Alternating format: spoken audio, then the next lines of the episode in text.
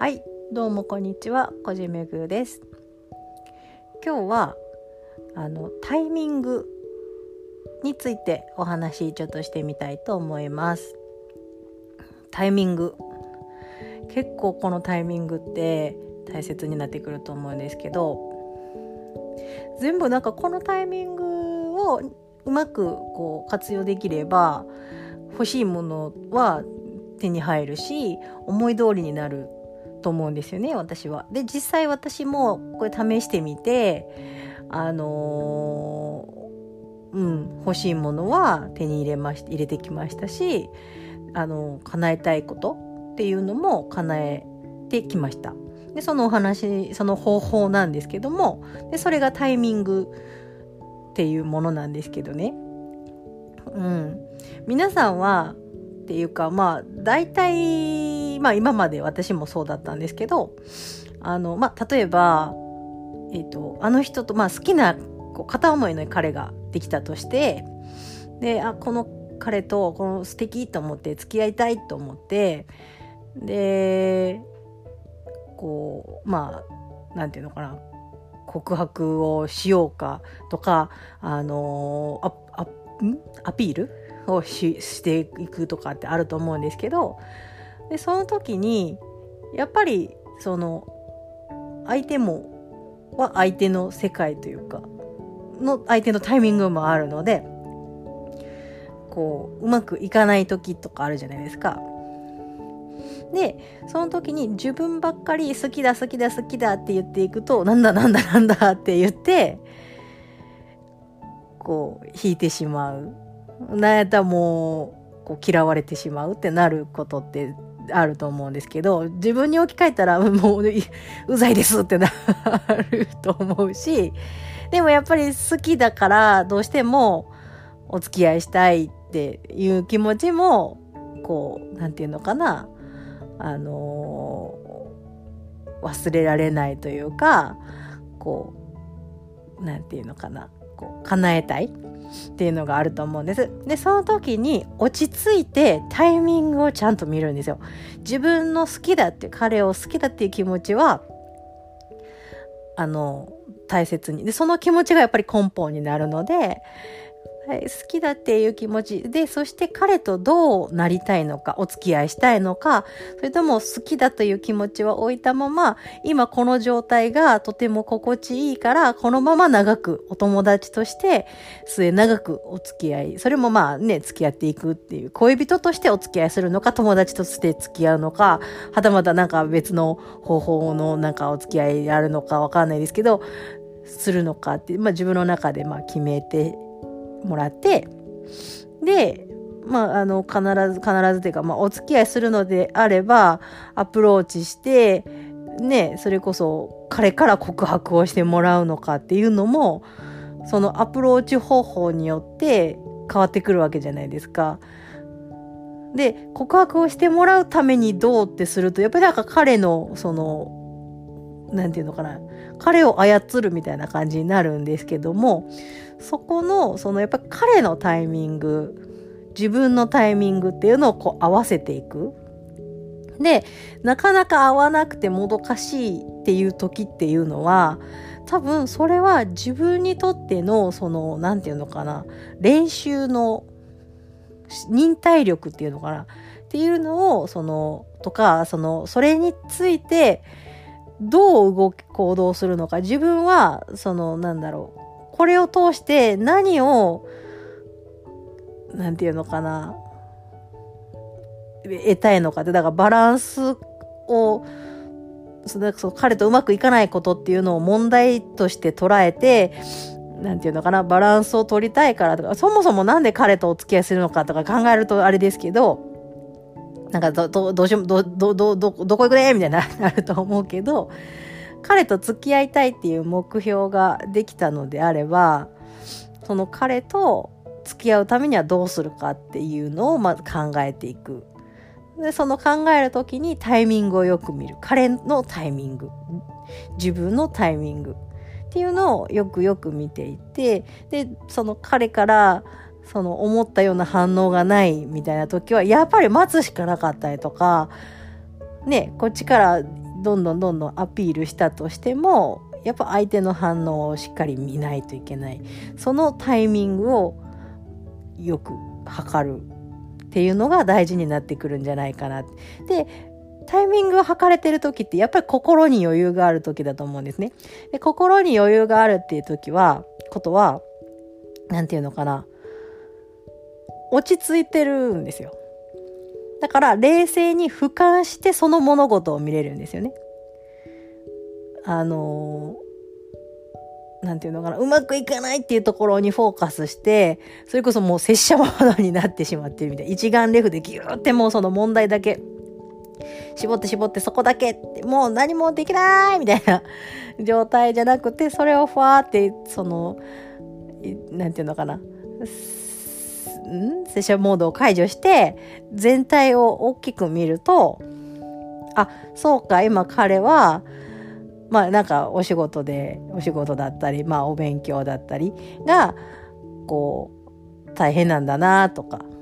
だったらちょっと恋愛モードじゃないのかもなとか、そんな彼に何かこう、まあ、なんていうのかな、負担にならない程度に何か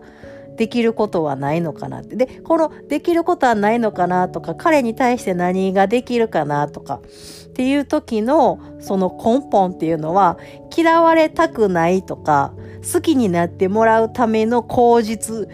だともうほぼほぼうまくいかないんですよ。これ、あの、個人めぐの経験談なんですけど、それは下心だから。で、その純粋に、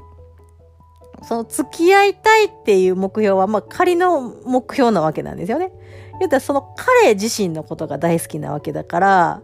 付き合うっていうのは、まあ、ある種の通過点なわけですよね。その彼とまあ一緒に過ごす時間が多いっていうのがやっぱり彼女っていうそのカテゴリーなわけで。で、うん。その下心が結構やっぱり相手に無意識のうちにそういうのはやっぱ伝わってしまうので、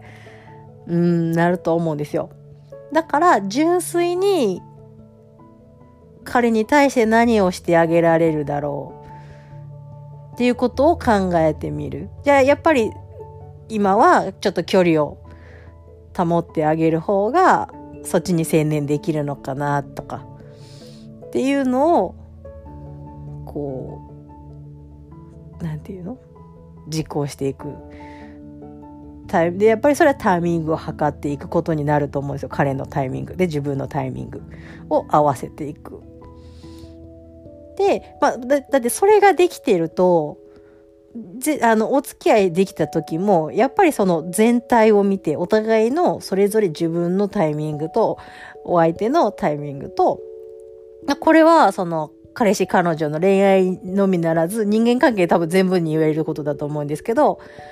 あの恐れから来る不安とかをその何かでこう紛らわせようとすると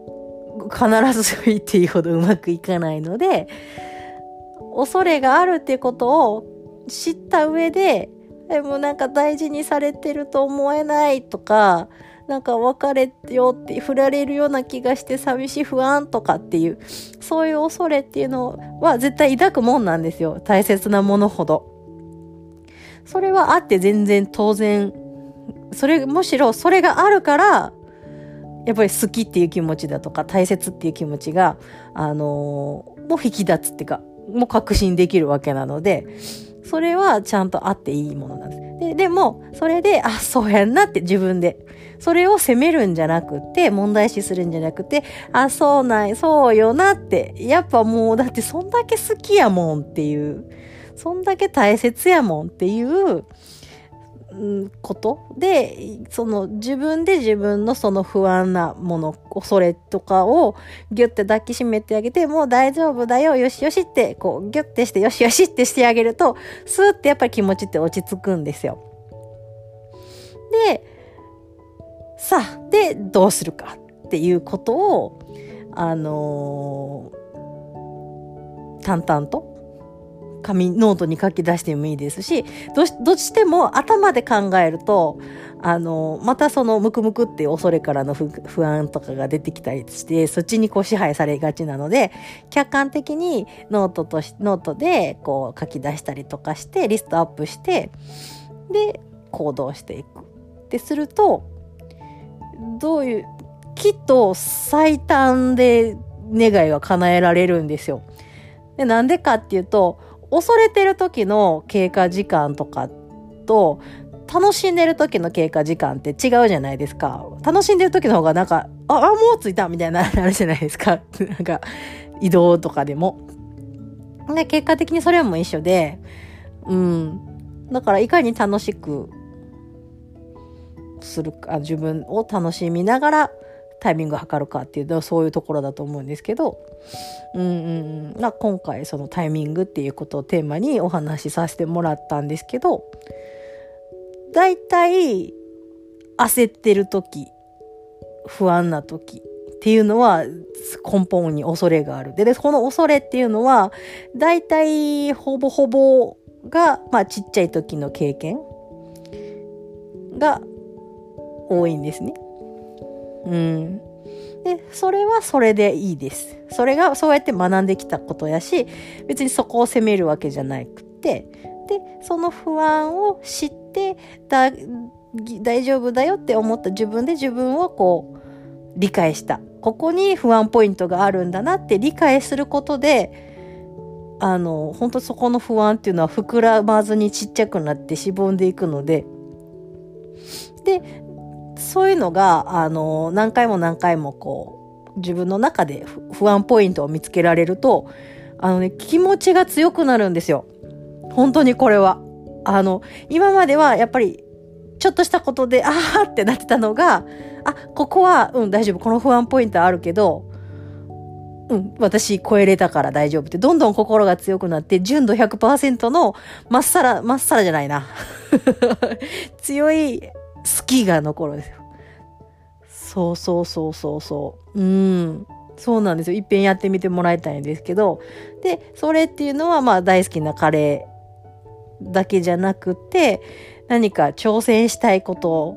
お仕事だったり、まああの、お勉強だったりとか、いろいろチャレンジしたいことがあると思うんですけど、そういうことにも応用してもらえると思うんです。タイミング。うん。タイミングを測る。で、タイミング合わすための忍耐力をつける。タイミングを見ながらついてくるのでね。